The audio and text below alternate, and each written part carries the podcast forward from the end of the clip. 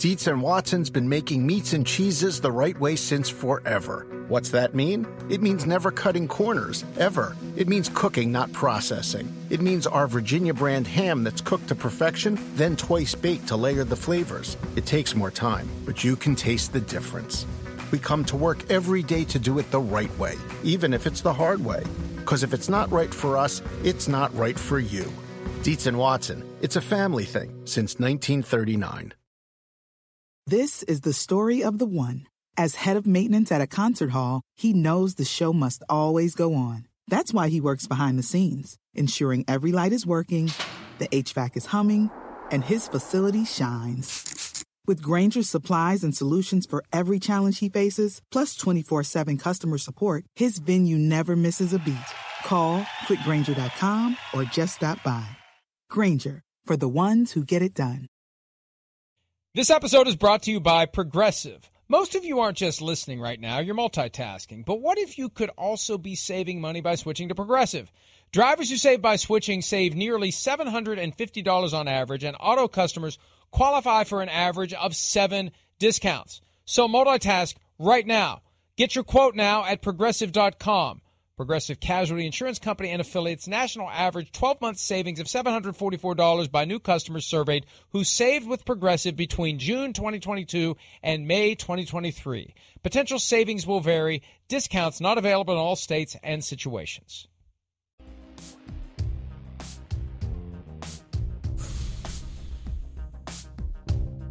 Myles Garrett, the Browns pass rusher, involved in a single car accident yesterday. Statement from his agent, Nicole Lynn. Myles Garrett was involved in a one car accident this afternoon and was transported to a local hospital to be medically evaluated. While we were waiting to learn the extent of his injuries, he has been alert and responsive. The Garrett family would like to thank the medical personnel that got Miles and his passenger out of the vehicle and safely transported to the hospital. There's a report this morning from NFL Network that he's been released from the hospital he swerved to avoid an animal on a wet road, overcorrected, lost control. The car, Porsche 911, is a mess. And it just shows you how the safety features of modern automobiles have improved to the point where he's got no broken bones. Now, they're still monitoring and they're still evaluating him, but to walk away from that when you see that car especially when you consider how large of a man he yeah, is right. in a car that small relative to other cars. Amazing, amazing, and it could have been a lot worse. And hey, hey, look, um, I love animals, but my attitude is the moment that animal's out in the middle of that road, it's already dead. It's just a question of when and how it's going to die.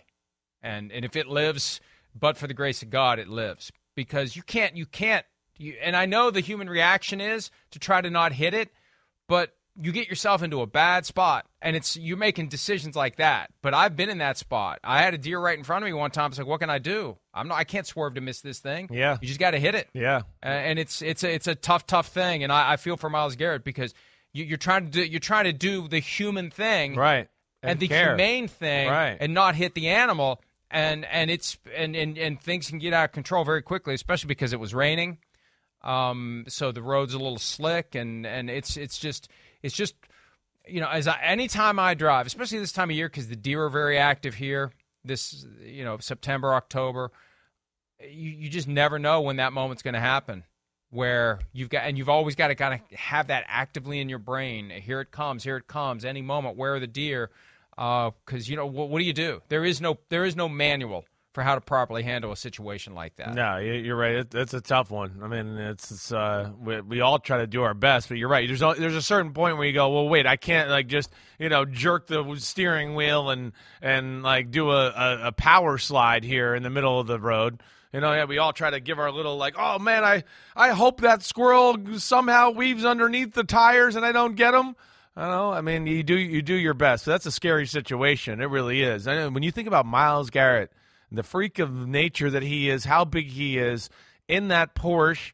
And uh, one, you just go, wow, that seems like he'd be crammed in there like Fred Flintstone almost to a degree. But then when you hear a car flipped multiple times, I mean, that's just, that's scary. It's scary, let alone it's scary from the football standpoint of we know how good he is and how important he is to their football team right now. So I'm just glad he's okay, you know, and um, hopefully we'll see him back on the football field, you know, sooner rather than later. Nothing is broken is what Nicole Lynn said last night to Mary Kay Cabot at the Cleveland Plain Dealer, alert and responsive. But, but for something like that, and and look, anybody that's been in any type of a car accident knows that adrenaline kicks in when it happens.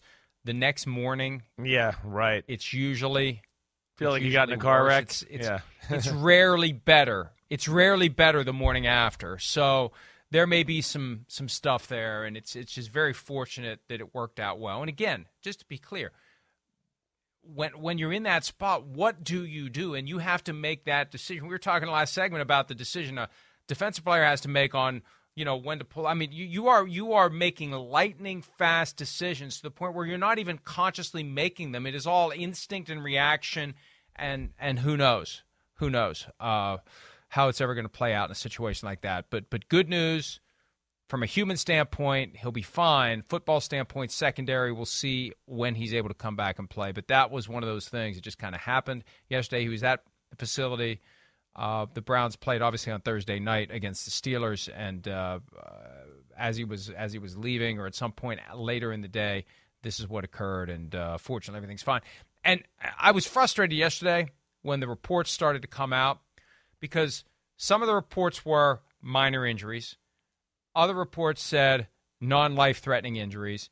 And it's like, folks, there's a big difference between minor and non life threatening. There's a lot of injuries that fall in that range. So it was something I kept paying attention to. It's like, you know, he could have been, I mean, you could be seriously injured and you're not going to die. Right. But you can still have some pretty serious injuries. That's so, right. Um, I, so it was something that obviously we monitored. I mean, we, we were concerned and want to make sure he's okay and want to keep people informed. A lot of lot of fans of all teams, uh, Browns and any other team. I mean, they see something like this and they they're concerned that everything's fine. And by the end of the night, we found out that everything was fine. It's not fine for Mac Jones, and this isn't a surprise. We saw the photos. He was in agony was, as he was being carried to the locker room on Sunday after suffering the ankle injury late in the loss to the Baltimore Ravens. He likely will miss multiple games with a severe high ankle sprain. Here he is from Monday saying what you would expect a Patriots player to say about his overall health condition at any given time. Yeah, I'm just kind of taking it day to day and uh, making sure everything's good. And honestly, any injury questions are Coach Belichick's thing. So I'm not here to answer them. I appreciate everyone kind of reaching out and, and looking after me, but it's kind of just a day to day thing and um, just trying to get better. Yeah, Bill Belichick's attitude is this it's not your job to talk about your health and well being. It's my job to not talk about your health and well being because that's what happened on Sunday when he was asked about it. He said, Nothing, Chris. I mean, that's just the way they are. That's part of this military, strategic secrecy. You don't want your opponents to ever know anything about who's injured, how badly they're injured, what's injured. Could you imagine if there wasn't an injury report requirement? We would know nothing about anyone Definitely in the. Patriots organization or any other team for that matter, but the Patriots would protect it even more.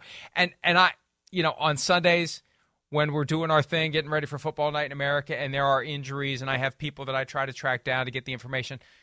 Some are easier than others. No, I was and when it's the Patriots, Right. Forget, you almost want to say Good- forget it. good right? luck. Right. good luck. Although although I was able and and some of the information did get out on Sunday night, and I was able to get some of it, but it's a it's a lot harder to get information on their players in that heat of the moment, late afternoon Sunday. Who's injured? How injured are they?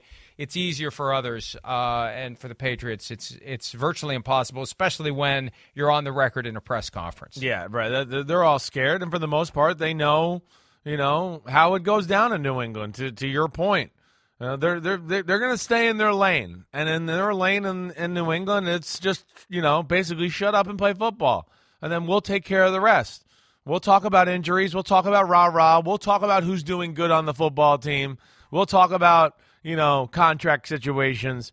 They don't want players ever crossing that line. They don't. It's it's you know tactical warfare for for lesser for for lack of a better way to say it. But uh, it seems it's it's good that he's in good spirits, especially after seeing you know the agony he was in, like you talked about on Sunday.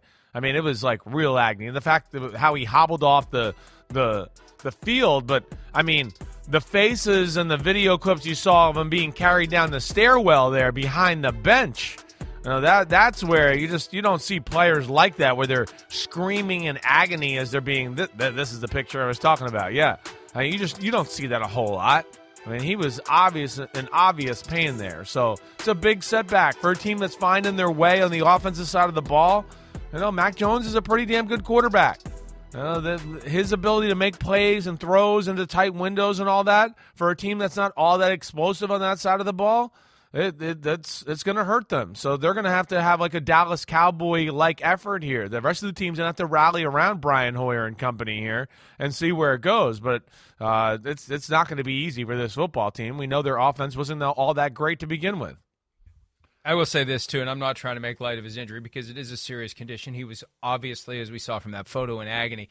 But as the people in our business try to get ahead of the curve and add to the story, I thought it was mildly humorous when the reports were out there that the x-rays were negative then the reports are they're concerned that there's ligament or tendon damage in the ankle. Well yeah there ain't much else there. Right, i mean his right. foot wasn't set on fire so i mean unless it's the ankle broken which we know it isn't of course that's really all that it can be in that area of the body. If the bone is fine it's ligaments or its tendons. And the high ankle sprain obviously is the one that keeps a guy out even longer. And now, Chris, you got Bill Belichick having to choose between Brian Hoyer and Bailey Zappe. I mean, under the depth chart, next man up is Brian Hoyer. Let's have a listen to yeah. Bill Belichick. Not that you're going to get anything out of it other than maybe, maybe a, a little bit of a smile on a Tuesday morning. Here's Belichick on what both Hoyer and Zappe bring to the offense. What, what does Brian Hoyer bring to the offense? Yeah, Brian's got a lot of experience in the offense. And how would you describe Bailey Zappe's um, progress since the time he was drafted to where we are now? He's gotten a lot better. Oh my gosh. Uh, yeah. So, uh, what was know, he doing? Was uh, that his fingers or the chair making that noise as he was going back and forth, like he was uh, uh like an impatient teenager sitting there waiting to get out of like homeroom class or get out of school there. and, and look, he's not that way all the time. So I've heard. I've never personally experienced, but that is our window to Bill Belichick and how he interacts with the world. And and this all gets back to what we were talking about earlier. You don't show anything. You don't give anything. He he grew up literally on the grounds of the Naval Academy. His dad was a scout for a long time with the football team there. He's had that military secrecy, that mindset drilled into him, and that's how he approaches it. And and that's how you you have success. You I show know. nothing. It's Yeah. poker face all the time.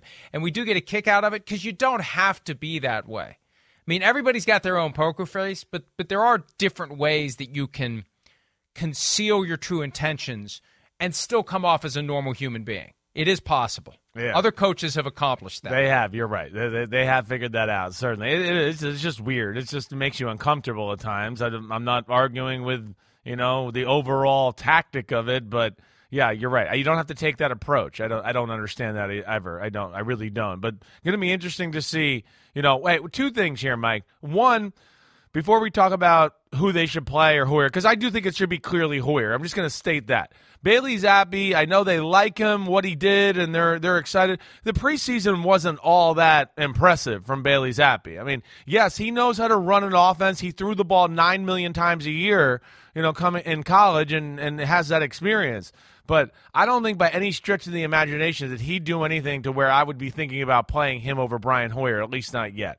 So I'll be shocked if they don't go that direction. Second thing, Mike, um, I didn't love the tackle by Calais Campbell on that play. I thought it was like borderline dirty.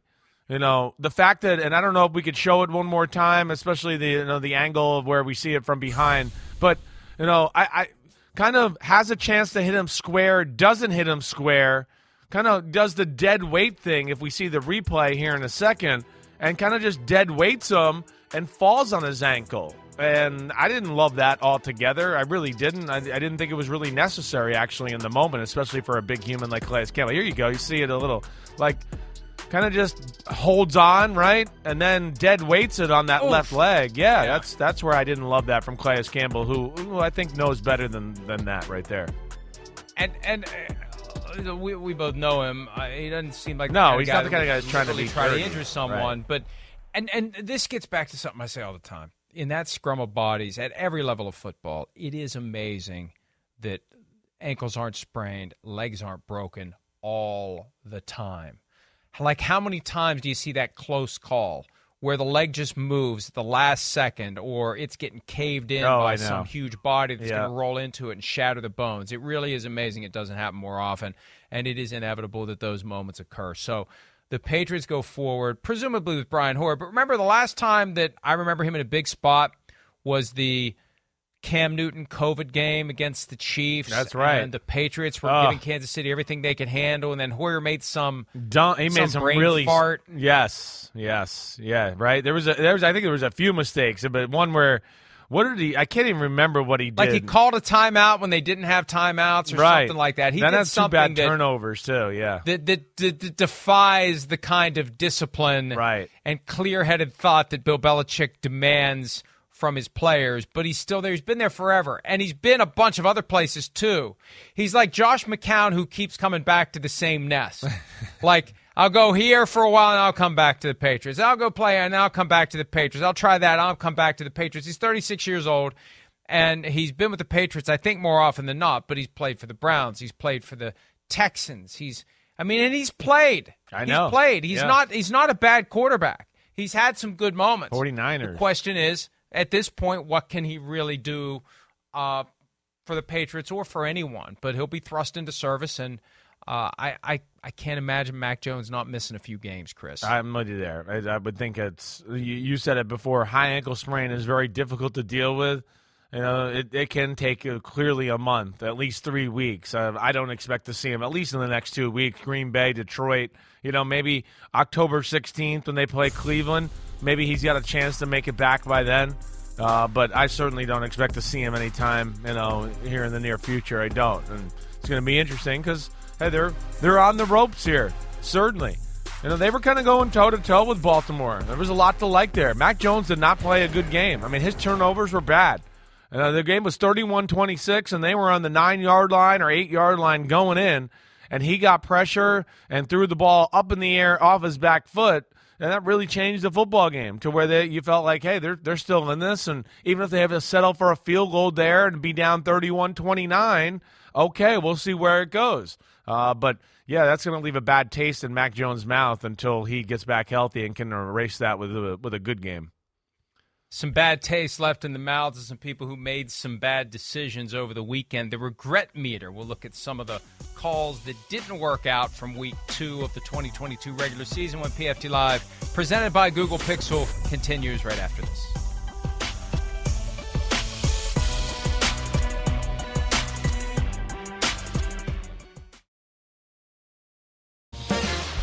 Four weeks after I said, Manhattan, it's been nice knowing you. I will never, ever Wow. go back. I am back again. They the can't last- pay me enough money to ever go back to New York City. I am back again. So, much like the number of licks it takes to get to the Tootsie Roll Center of a Tootsie Pop Miles, which is three, if you're familiar with that commercial, for me, never means four weeks. Well done. Well done. You were so heated with that original never. Like you were heated when you said that too. I, I always know when you're really mad and angry, there's never and your eyes get wide and there's like almost this gloss that goes in the eye too of just anger right and uh, just you were so adamant about never and there you were four weeks back back in the big apple there you go I'll just tell the story very briefly. When I was there in late August, it was a stressful couple of days. I had a headache the entire time I was there. I wasn't even there, I was there 24 hours. And I was miserable almost the entire time I was there. So when I got home, and it just it was at a different feel.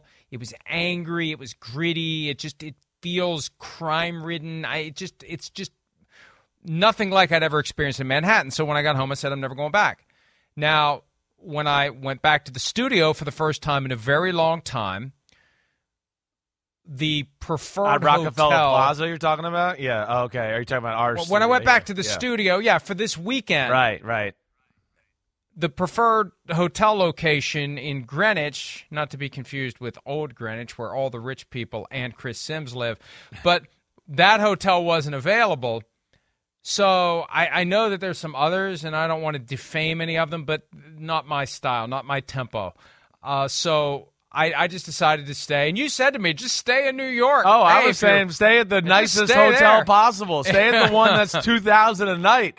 They didn't make a damn reservation for you in time. You know, stick it up NBC's butt and give them a nice little you know che- check to pay or a, a receipt to pay. I didn't quite go that far. Uh, nothing was inserted anywhere, but I did. I did uh, stay at the hotel that I'm comfortable with in New York City. So I was back in New York City, did the show yesterday morning, and I had a much more enjoyable experience. In large part because I like only left the room to go get in the car to go to the studio on Sunday. Got out of the car back at the hotel and walked to Thirty Rock. So I really didn't get. But you were late for it too. You were late time. for our twelve o'clock meeting on Sunday for the pregame show. I just like to state Well, that listen, to everybody. listen, listen, ass face. You're late every week. and and I had an excuse. I couldn't get somebody off the phone, so I could get in the shower, so I could get out the door at eleven. So I got out the door at eleven fifteen. So I got to Stamford at twelve fifteen. All right, uh, we need to take a break. No, we do have time for this segment. Regret meter scale of one to ten. Ten being the highest, Chris. So we're on the same page. It's very important that we that we understand the rules here. Let's go with some of the decisions from week three that uh, folks would. I probably said week two earlier. Now that I'm thinking about it, week three, my calendar is messed up. Kyle Shanahan on the play that resulted in Jimmy Garoppolo stepping out of the end zone and giving the Broncos a two point safety. Here's Shanahan on that specific decision that he made to call that play. That was a tough situation I put him in. Um, that unblocked guy coming. Um, wish we'd had time for the big play and could have ditched it. Um, but it was a tough situation I put him in. in a tough situation, and Garoppolo did step out of the back of the end zone. Now, I don't like the things that I've seen from people that this somehow excuses Dan Orlovsky or supplants Dan Orlovsky. Look, all Garoppolo did was step on the white line and throw the ball. Orlovsky ran through the thick of the white stripe for five strides before he even realized he was out of bounds. Jared Allen was pointing at him and laughing, and he still didn't realize what he was doing. Well, but you know, yeah. this is what happens. You got to be careful with plays like this, Chris. It, it, it- when you're down in your own end, you got to be careful with that. No, no doubt about it. You know, they're they're they're trying to take a shot here. You know, but like regretometer. I mean, I'm I'm gonna give it. I, I mean, well, uh, as far as like where Kyle Shanahan should be there, you know, I don't know. I don't think it was the worst call. It's second and ten on the two yard line. You got a quarterback that's played a million games. He should know where the end zone is, twelve yards behind the line of scrimmage. He should know. Uh, so I, I mean, that's where like his regret meter should be four. You know, unfortunately, he's got a quarterback who can do and reminded us that he can do some like just dumb things. He reminded us all of why they've been in the quarterback market for the last three years in that game. He everybody who was like, "Oh, Jimmy G's going to be back." We were like, "Oh, wait, that's why they drafted Trey Lance. That's why they tried to trade for Matthew Stafford." Some of the things he did in that football game reminded us all. So, I mean, he he yeah, Shanahan calls a play. It wasn't like that risky. The guy made a nice play and broke through the line of scrimmage. And then you got to be able to expect your quarterback who's played in championship games in a Super Bowl that he's not going to go out of the back of the end zone. And then what's worse is the part that didn't count. The fact that he just was going to throw it into Randy Gregory's hands and it was going to be an interception if he didn't step out of bounds. So uh, I'm giving it a four from Shanahan, but maybe you have to adjust that scale when you have Jimmy G as your quarterback. That's what I'm going to say. Okay. It's six. It's six because he's got to account for the Jimmy G meathead I get you're right. Because, right, right. I mean, at the end of the day, at the end of the day, and I know people, people are going to uh, uh, send me emails saying I'm being mean to Jimmy G. He's a meathead. yeah. He is. Yeah. We, that's well established. Dead from the neck up, meathead, as Archie Bunker said to his future son-in-law years ago. But I mean, he does dumb shit. He does. and, and I mean, he does. So you got to factor that in. We're going to call this play. Hey, hey, uh, hey, Kyle. There's a chance that the quarterback's going to, you know, step on the white stripe. We need to factor that into this play call. And he did. I, I guarantee you this, Chris, in the future, if they're in that situation, they'll factor in the possibility that Jimmy G is going to run out of the back of the end zone. Yeah, you're, you're right. You're right. I mean, it's they he'll have to. It's just amazing that he's got to with a guy that's played as much and you know, should be very comfortable within that offense and everything. But yeah, I mean, I, I think you said it right. And man, there was a few other plays in the game that were meatheadish as well.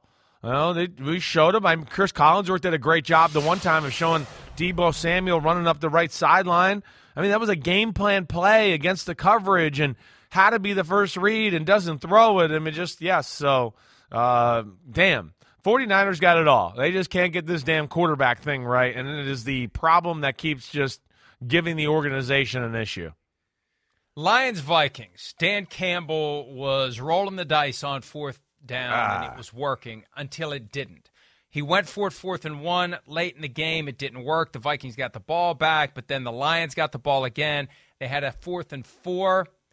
They opted for a field goal. It was a lengthy try, 54 yards, I believe. Uh, just yeah, make sure I'm right there. Yes, right. Austin Seibert, yep. a 54 yarder, no good. Here's Dan Campbell, coach of the Lions, on his potential regret for opting for that field goal with 114 to play as far as I, for me, I, I, freaking regret my decision there at the end. I should have gone for it, fourth down, and uh, you know, I told the team that I should have gone for it. I just, I, I hate it. I just hate the decision. I wish I'd have put it back in their hands offensively, and so be it. You know, um, just wish I would have done that. I regret that decision 100%. I really do, Dave. I, I, I hate it, and uh, I do feel like I cost our team. I really do, man. Here's what happens when you try the long field goal. You snap the ball from the Minnesota 36. You're up three points. Uh, you're trying to ice it, but if you miss it, the Vikings get it at the spot of the kick. That was a rule change they made some 30, 35, 40 years ago. It used to be you got the ball where it was snapped. They right. changed it to the spot of the kick. That puts more skin in the game for the team that's trying the long field goal, especially if there's time left afterward. So the Vikings get the ball at the 44, down three points. They drive down the field. They score the touchdown, win the game 28 24. And here's what I think if Dan Campbell is going to self scout himself. Yeah. I mean, I'll yeah. say that. I'll say the regret meter, all things considered, and this is a broader regret meter, not just in that moment, but I think his decision in that moment was influenced by his decisions on fourth down earlier in the game. right. I think it's a nine here. And look, he's basically put it at 12 by looking at his quotes. Yeah. But Chris, what I think he did, and this is where you have to be very careful. I'm a firm believer in factoring analytics into all of your decisions, and that there are a lot of different factors that go into play here. But I have a feeling that Dan Campbell allowed himself to be influenced by the fact that they were they were converting fourth downs. It's almost like the the guy at the dice table and the dice are hot I'm going to keep rolling them and I'm going to keep rolling them. And so he rolled them on the fourth and one play earlier in the quarter and they didn't get it. Right. And I think that caused him to shy away from it and err on the side of kicking the field goal when he should have ignored it. My point is this every fourth down decision stands alone. How you fared earlier in the game on fourth down should never be considered the circumstances now are all that should be considered. And I feel like like the guy at the dice table, he's thinking, "Hey, how are we doing on fourth down? Oh, we're doing well. Let's do it again." And I don't think you should let that creep into your brain. Right. I I, I, I hear you. I mean, I, I, there, there's a lot of what I agree with you there, uh, and and maybe where I, I guess I, will I'll differ. I, I agree. I think with your overall premises, to where, you know, you're right first off, individual situation, or if that's your approach for the game, then just go with it. You know, I do think he, I do think he was influenced. You're right by the fact that he didn't get it on the the fourth and one, the drive before, and I also think he was, you know, earlier in the game. Right, the game was 14 to seven. They did it at midfield, gave the Vikings back short field, 14-14 game because of that decision. But I mean, they were four for six total, right? You know, on fourth downs of the game. Again, if you decide going into the game, wait, this is the kind of game we're going to play and we're going to go with it because I don't trust our defense, which he probably shouldn't because it hasn't been very good in, in the, the two weeks, then go with that decision. You know, to me, like, where if that's the kind of game we're going to play, and and I know it's tough, especially when you you didn't convert the last one, but hey, you're four for five. You're you're you're what? We're four for six at that point. Who the hell said you were going to go six or six, anyways? If that's what it is, you're still you know batting a pretty nice percentage there. And I just would say ride your instinct of what you did through through the rest of the game. Is what I guess what I'm trying to say. And then you know to your point, realize that wait Ah, man, our defense, I've seen them bend before. They went down and scored earlier, you know, in the quarter and, and did it pretty easily. I'm a little scared there in that situation with those players and, and who they got on the offensive side of the ball with Minnesota. So I'm with you. Like, I'll put it in an 8 2 just because, um, yeah, I think, it, you know, overall it's a tough decision, but it didn't make sense for the mantra of the game, you know, and what they did, you know, throughout the day. And it was fourth and four, not fourth and one. Right, right. And and look, if you if I, I, I hate to think that we just regard a 54 yard field goal as automatic. I know, I know. Um, but but we, we kind of assume a guy's going to make a 54 yarder in a dome. But but you know the reality is they would have only been up six points anyway. They were giving the ball back to the Vikings even if they made that's the right. Kick. That's the other side of this. No doubt. The Vikings still have a chance to drive down the field and win it by a point. It's not icing the game um, you ice the game if you get the first down. They may have had to, I don't know how many timeouts the Vikings had at that moment, but uh, you're in a better position to secure the victory when you're up 24 21 if you go for it there and get it. And then the Vikings, who had had the opportunity to try to do something with the ball after the Lions went for it on fourth and one and failed and got nowhere. Did nothing, right? They they they finally turned it around. They got it. It just was a weird game. It felt like a game the Vikings lost. Even when I see the final score, it feels like they lost and should have lost that game because the Lions really were better most of the day. All right, here's Davante Adams. He had a better run in Green Bay by far than he's had so far in Las Vegas. The Raiders, the only 0 3 team in the AFC. Here's Adams talking about his new team's not so great start. Frustrated and angry. expect more. And, I mean, it's, it's not easy to win in this league, so we know that, and we you know, nobody's naive to the fact that it's, it's not, nobody's just going to lay down and just give you a victory. But at the end of the day, we, we expect more and we, we'll, we'll, we'll do it better as we move forward. Yeah, I mean, it's you're frustrated and angry whether you were on the team for 10 years or just showed up. Everybody's frustrated and angry. Chris, we talk about this all the time. It's something you told me about years ago how that pressure increases, intensifies in the building with each additional loss when you have no wins.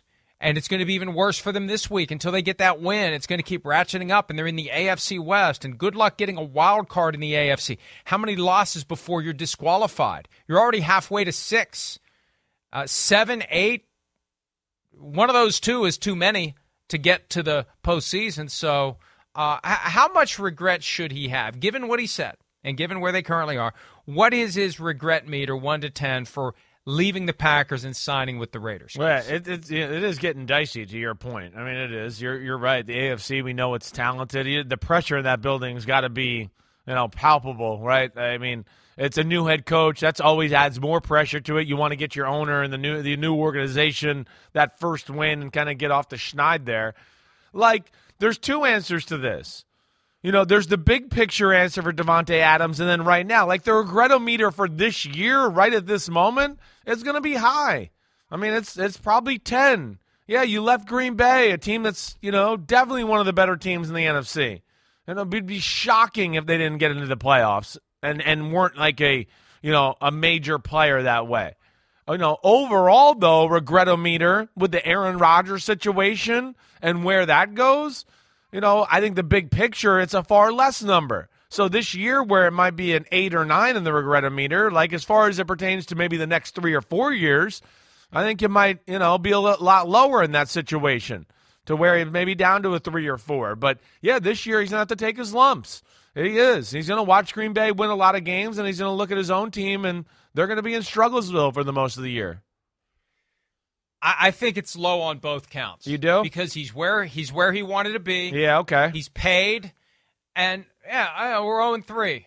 So what? I mean, I'm frustrated and angry by the team, but my personal situation is still better. I'm with the guy that I wanted to play with, assuming Carr will be there next year. Who knows? the way things are going, who knows?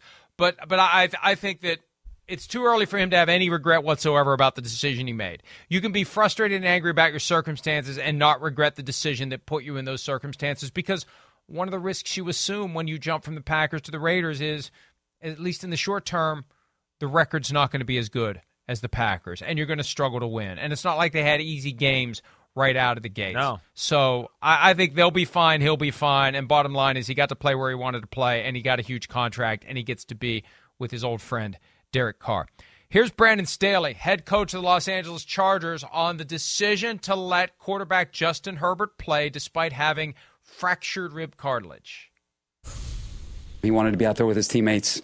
Um, he felt good, um, and he wanted to finish the game. He wanted to, you know, give our group um, some energy, um, and you know, we were going to protect him there at the end with a, you know, really sound protection as best we could. But um, you know, it was more about you know him wanting to finish with his guys franchise quarterback, is there at some point as the coach you need to step in and say you already have a significant For injury? Sure. For sure. Yeah, we uh, um, believe me um, throughout the entire game. That's the first thought throughout the game and at the end of the game. And so, um, trust me, uh, there's no one that's thinking about it more than I am. Why take that risk then? If that's if that's at the front of your mind and it's that important, why why take the risk of having him in there? Daniel, that was just the decision that we made, and it was about us finishing that game as a team, and it was important to us that we did it. Now, he addressed there not just the decision to let him play, but the decision to keep him in the game when it's 38 to 10. Yeah. All hope is lost. You got a guy with fractured rib cartilage. He had a, some sort of a, a highly detailed ultrasound guided Dr. Needle experience to allow him to play. Look, I think the regret should be a 10 for how that was handled start to finish. The decision to let him play itself, low. The decision to leave him in there, high. And I, I got a ton of respect for Brandon Staley. And I know in the moment, when your franchise quarterback refuses to come out, you got to ask yourself, what damage am I doing to the relationship with the quarterback if I yank him out of the game and tell him to sit his ass on the bench? But at some point, there's got to be a personality on the sideline big enough to speak to even the quarterback and say, sit your ass on the bench. At some point, his ass needed to be sat on the bench, Chris. I don't. I don't disagree with that. I mean, at the end of the game, there, I, I, was certainly one going, why, why have him in the game? Why take the risk? But I also think that's why the regretometer for starting him and playing him should be low, at least in my opinion, because yes. obviously you know, there he was, and I think with Brady, I mean, it, I I'm guessing Justin Herbert wanted to really be out there and finish the game with the rest of the team, to the point where he wasn't so like, oh my gosh, yeah, it's all right, coach, yeah, just play the backup. We're down 38 to 10. It wasn't like that, you know. So that's where you know we don't know that personal conversation that way. I have no problem with him playing the game and starting the game. That's for sure. You know, again, it's uncomfortable. We know that. It ain't going away anytime soon. I didn't watch plays or throws and go, oh, wow, he's really hurting every time he throws the ball. I'm sure it hurt when he got hit and all that.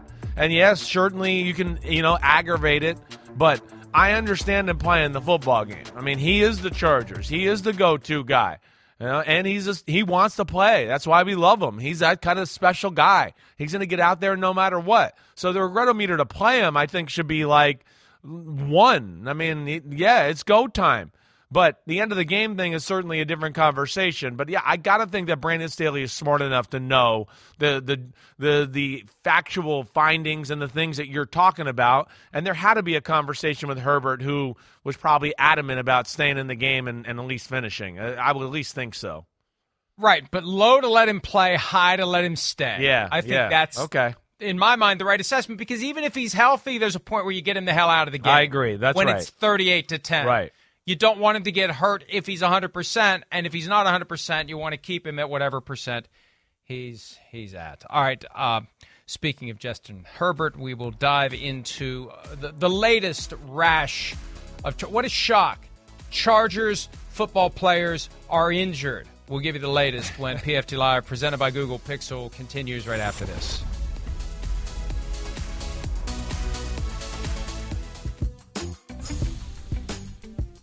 Around any corner, within every battle, and with the dawn of each new day, the threat of the unexpected, the unpredictable, and the unrelenting lies in wait.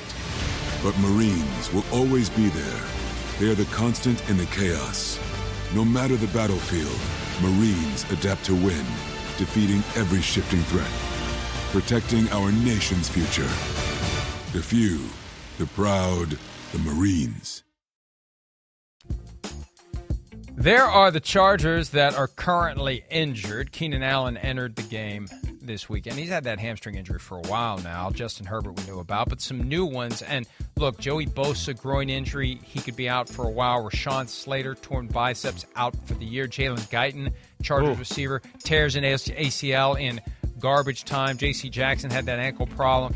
You know, Chris, I- have said this before, specifically yeah, in relation to the Chargers. At some point, it's not bad luck. At some point, it's bad training, bad flexibility, bad nutrition, bad whatever. And when you watch all those games and you see guys get twisted up in knots and they jump up and they're fine, at some point, it isn't just stuff happens. At some point, you've got deeper flaws in your organization when it comes to getting your players in the best possible condition to perform and to withstand getting injured when they are playing.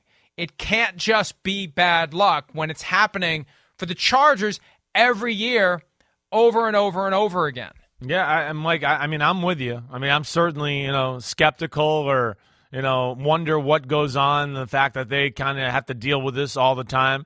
And I think something has to do probably with even the type of players they get in general. I don't know. There, there could be a lot of things here. You know, maybe not paying attention to the injury history, history uh, quite close enough when they come out of the draft. You know, maybe not paying attention or not knowing enough about free agency and their injury history. There's a little of that, you know, let alone they got some guys that, you know, guys that we like to watch play football that are kamikaze.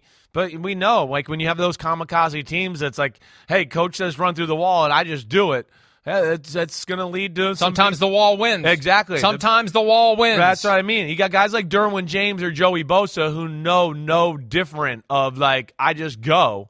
That that's that's the the risk of having those type of players. It is. So I think there could be a lot that goes into that conversation, certainly. But damn, I mean, it is. It is, Mike. I mean, to your point, it's unbelievable. It really is. And these are marquee players, game changers. And then you know you worry about the offensive lineman, especially because Herbert's dealing with the the rib issues, and they're not a very good running team to begin with when they were healthy. It's going to be on the right arm of Herbert, so now they got to deal with trying to protect him without two of the better players at their position in the league. I mean, Corey Linsley's one of the better centers in football. Rashawn Slater is definitely in that conversation for best pass protecting left tackle in the NFL. So, man, they're big blows to uh, the the Charger team to try to manage this situation here as you know best they can, and we'll see where it goes. They're a beat up football team how quickly a great vibe to start the season right? can change. They beat the Raiders week one. They have the Thursday night short week game with the Chiefs, almost pull that off, and then they get obliterated by so, the Jaguars. So all these injuries now. Well, and so like to to this is to me this to me is a great conversation here because this might be also something we talk about. You know, first off, you're right. Like even after the loss, right, there was a great taste in their mouth against Kansas City. We are still going, damn, they look good. They look the part. I'm not sure they weren't the better team on the field really that night. You know, but then oh wait, now you lose this game. But here's the there's the other point too, Mike, that I just wanted to make, and I'm glad you kind of went there because I've gotten this written down. Oh wait, but but you know they won't attribute any of these injuries to the fact that maybe they played that Thursday night game four days, you know, in a row, right? So here they are the week after they're beat up. Oh, it didn't happen on Thursday night. Well, you know, who knows? Maybe the wear and tear of that game so early in the season, it's just something I think about as a player because I'm always thinking about protecting players that way.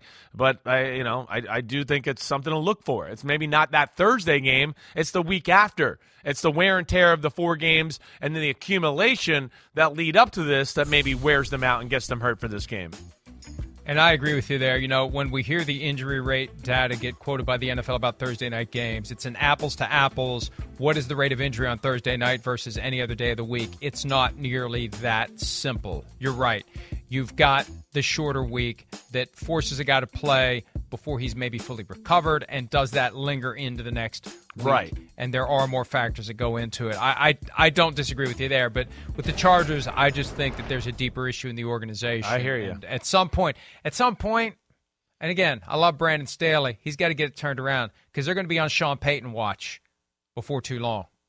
There's going to be teams that are in Sean Payton mode as we get closer and closer to Thanksgiving and into December because we know the factors. And in fact, at some point, I think it was Barry Jackson, the Miami Herald, reported that the Chargers were one of the teams that he'd be interested in. Of course. Why wouldn't you be? Warm weather. Right. You got Justin Justin, Herbert. freaking Herbert. Right. My God. And I could see Payton walking through the door there. And I'm not trying to start anything here, but I'm just I'm just analyzing the situation. I could see Payton walking through the door saying, "Hey, we got to revamp training staff, strength and conditioning, because this is why. Hey, hey, uh, Spanoses, this is why you have all those injuries. You got people telling you it's bad luck. Bull crap. It ain't bad luck. It's bad organization. It's bad." Flexibility, Bad, bad practice nutrition. habits. Who knows? Right. Exactly right. You're right. It- it's, it's definitely. And and you know, you're, Mike, you're not being wrong. I mean, Sean Payton's going to be the guy that hovers over everybody this year. I mean, he is going to be the damnedest, shiniest, brightest object in the world for a lot of these owners that are thinking about making a coaching change. And especially if they have a quarterback like Justin Herbert.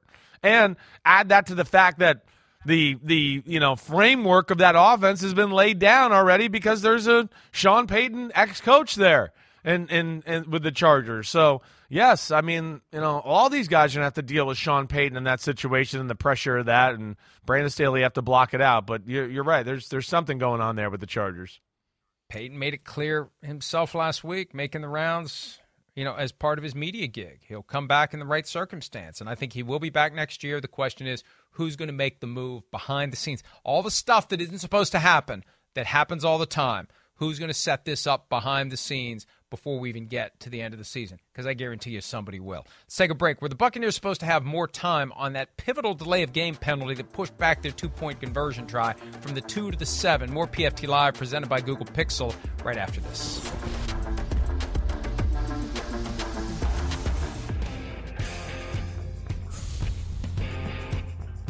The Tampa Bay Buccaneers took a crucial delay of game penalty on a two point conversion at the end of the game against the Packers on Sunday. Coach Todd Bowles wants an answer on why they were given 20 seconds and not 25. Here is what he had to say. Well, I just hope it had to, you know, one time it said 25, the next time it said 20. We're looking into it right now. We'll send it in and see what they say. Uh, but we got to get the ball off. We got to be cognizant of that as a unit. We've played enough ball to where we know we got to get the ball snapped.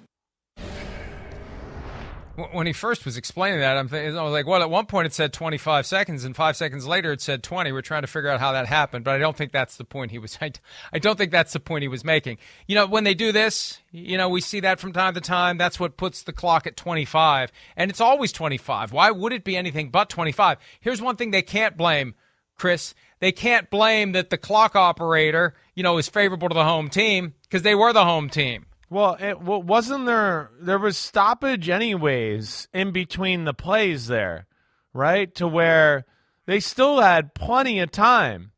I mean, there was a penalty called and and there was still time after the play. So I mean, the play originally, first off, let's just hit the X's and O's part. It was a huge point of the game. We know that. Two plug conversion. Can we pause it right here if we can for a second? Just because when you look at it right here, you know, this is what it took away it took away their ability to call two different plays, right? Because right here, I think they had a pass play called. Brady, after the motion, checked, and they're going to run a run play because Green Bay, the middle linebacker who's on the bottom of the A in the end zone, the Buccaneers, he's shaded over at the left guard because he's going to try to help double the slot receiver, or he's covering the, the running back man to man there, either way. But because of this, Brady sees, wait, we got a little spot here over the right guard through our game planning where they're going to try to stop the pass play. We got a soft spot. We're going to be able to run the ball. They get the penalty.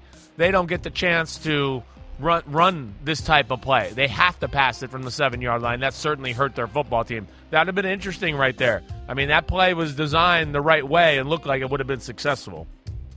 And you're right. You get knocked back five yards, and it's not like you can run it from the seven. Uh, so they throw the ball, and it doesn't work out. Game over. uh, Packers win.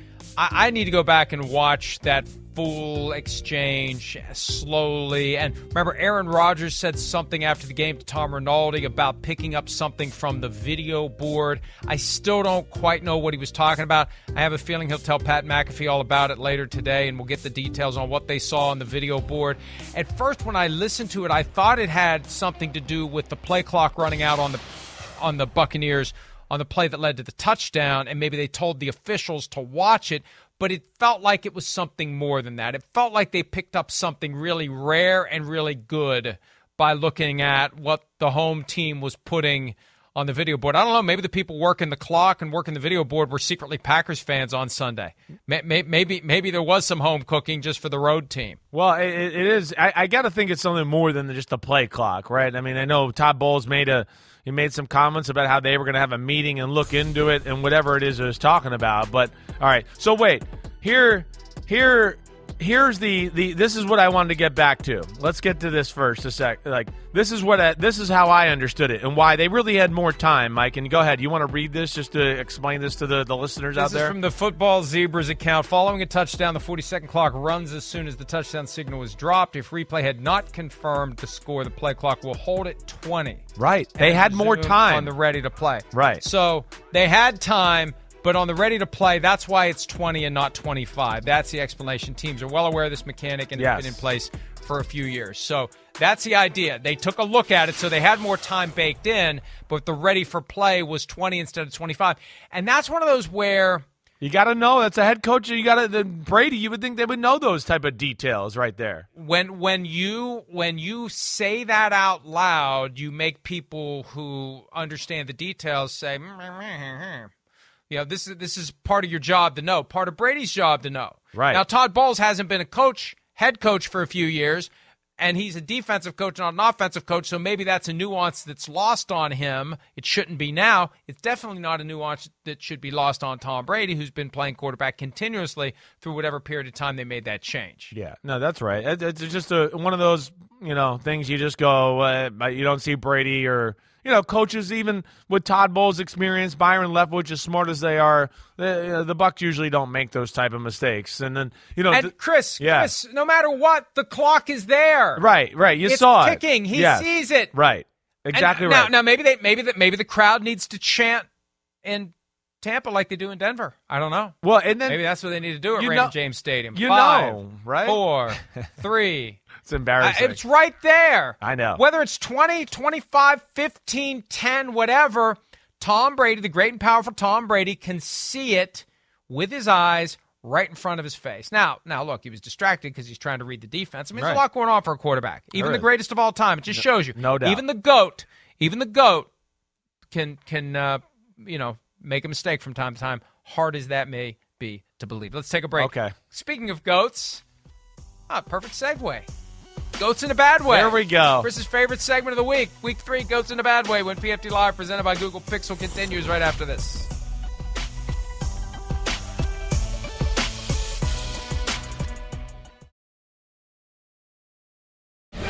I'm going to the game Monday night.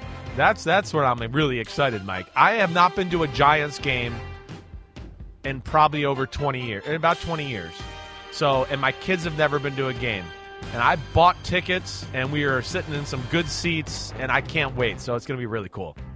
I just want to be sure that I'm not going to get a text at six in the morning that I have to mobilize Shireen or Miles or Peter. I'm hungover. I've been tailgating with the Giants fans. We we gave Jerry the middle finger on the buses the way out. it was awesome, Mike. I can't make it to the show. That's a hell of a finger puppet there. With uh, oh. the, Eli, that's great. It's the Eli. That's even better. even Eli better. did it live last year. That is Chris Simms, not Eli Manning, with his finger somewhere inserted inside Jerry Jones. Goats in a bad way for week three of the 2022 NFL season. Good that you made it for the program. You get to go take a nap soon. I know. I I'm think I am gonna today. I'm today. still. Yeah. I'm, I'm recovering from the weekend and the travel and all that, but let's do. Let's finish strong. Let's finish strong, Let's baby. not be let's not be goats in a bad way as we do the goats in a bad way draft. You're up. No, I, I won't be goats in a bad way. All right, so the, the the first thing is Jerry, like where I was sitting, his box, the owner's box, was right there. So they were, you know, he was getting yelled at all night long, especially when the Cowboys were losing. Jerry's funny too because he likes to like be very subtle and give it back to the crowd a little too. He's really good. He really is. At one point, Giants fans were talking to him. Cowboys had just take the lead, and he was giving them the old like you know the the the the pucker kiss. They're doing that. I mean, it was really funny. I had a fun time watching Jerry last night. All right, but either way, Did you heckle him at all? You could have yelled some things no, at him. I know. I didn't yell anything. I was I was nice. I I tried to act professional. All right, and and set a good example for my kids. Um. All right. So first one. I mean, goats in a bad way. I'm going to a whole unit here, as you know I love to do. But the Washington Commanders offensive line. When you want to talk about sucky ducky, let's start with them for the week because that was sucky ducky. I mean, poor Carson Wentz. Hey, I'd like to, you know, show up my old team and, you know, you know, put on a good show here and, and you know, stick it to them a little bit. He had no chance. He really did. I mean, it was constant pressure, constant stepping up in the pocket like you see here, never really being able to get in a rhythm or feeling comfortable in the game at all. So uh, the Washington Commanders offensive line, stinky, horrible, poor Carson Wentz. Eagles had a lot of fun partying at Carson Wentz in this game.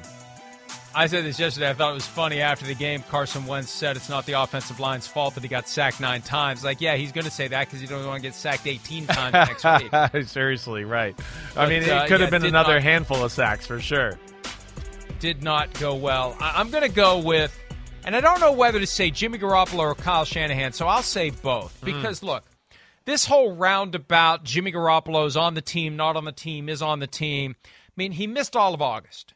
As I said yesterday, he basically had a free gym membership with the 49ers organization. He was showing up, working out on his own, not connected to the team at all, not prepared at all. And he made some comments after the game suggesting that, eh, even though he said these aren't excuses, he made all of his excuses as to why he didn't play well. So even though it looked like a stroke of genius when it all worked out and they didn't trade him and they kept him at a much lower contract, he's still not as ready as he would have been if they would have figured out a better plan before we got to this late August, whatever the hell they decided to do. But also, it's on Jimmy G. And Chris, we didn't talk about this earlier. We talked about some of his mistakes. Yeah. The one to me that was the killer, and this is the classic Jimmy G, not really obvious screw up, but still a pretty big screw up. On that third and three play where Deebo Samuel cuts to the inside and he's open Yes. in stride, he's gone. I don't know how far he goes, but he at least gets the first down and then some. And Jimmy Garoppolo throws it so far behind him, the guy who is struggling to keep up with him almost picks it off. And it was a it was a little I was a throw I could make. That's how easy of a throw it is. And he just flat out missed him. How can you do that? Between running out of the end zone and everything else he did, but that was the moment where it doesn't scream out to you game changer. But when you look at the circumstances and what was going on in the game, then if he makes that very easy throw, they very likely win. I, I, I don't disagree, Mike. There's there's a few moments in the game where we could go back, and I have a similar feeling with Buffalo, you know, against Miami.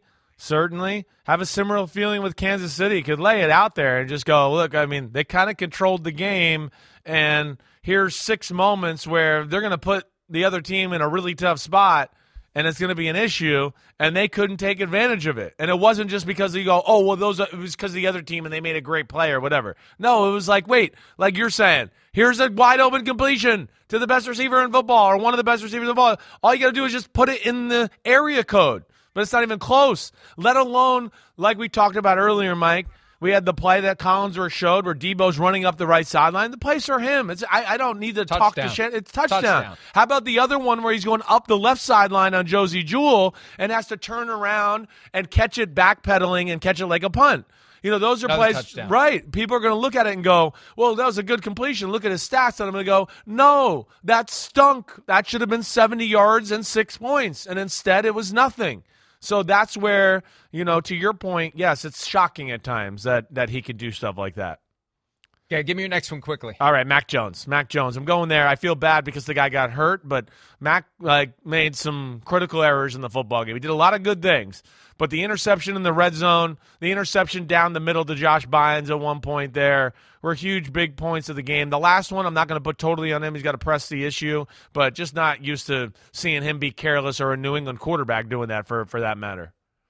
I'm going Tom Brady. I mean, sometimes the GOAT can be a GOAT. And Yeah. we talked about this last segment, but at the end of the day, and Todd Bowles said this yesterday, even though he's confused about the mechanic that resulted in 20 seconds, not 25, Tom Brady is the one who's in charge of making sure the play gets called.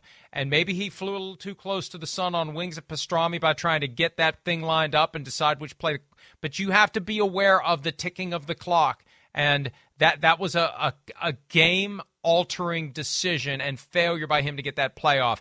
Sometimes the most basic things need to be taken care of, even by the greatest players of all time. Let's take a break. Round three of Goats in a Bad Way when PFT Live, presented by Google Pixel, continues right after this.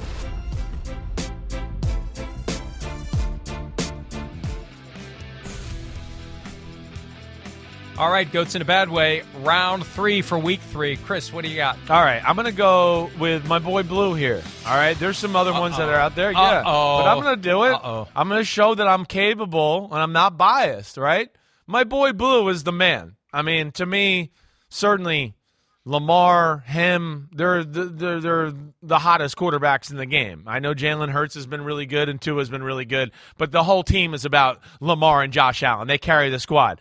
To miss the the the fourth down throw, right, the little out route to the right side. I mean, Josh Allen, we saw what almost every throw he made in that game was more difficult than that.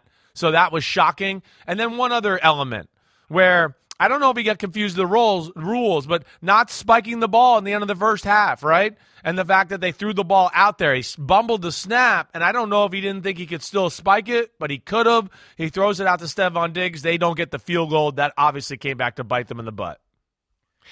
I'll go with, uh, and there are a bunch of Chiefs players and moments we could focus on. Yeah. But whatever Chris Jones said, and we still don't know what he said, but whatever he said to extend the game winning drive, it had to have been bad enough to get the referee who was standing right there to throw a flag. And who knows what it was. But in that moment, that gave the Colts the opportunity to win that game. We like are that call. done. Thanks for some of your time. We'll see you on Wednesday morning. See ya.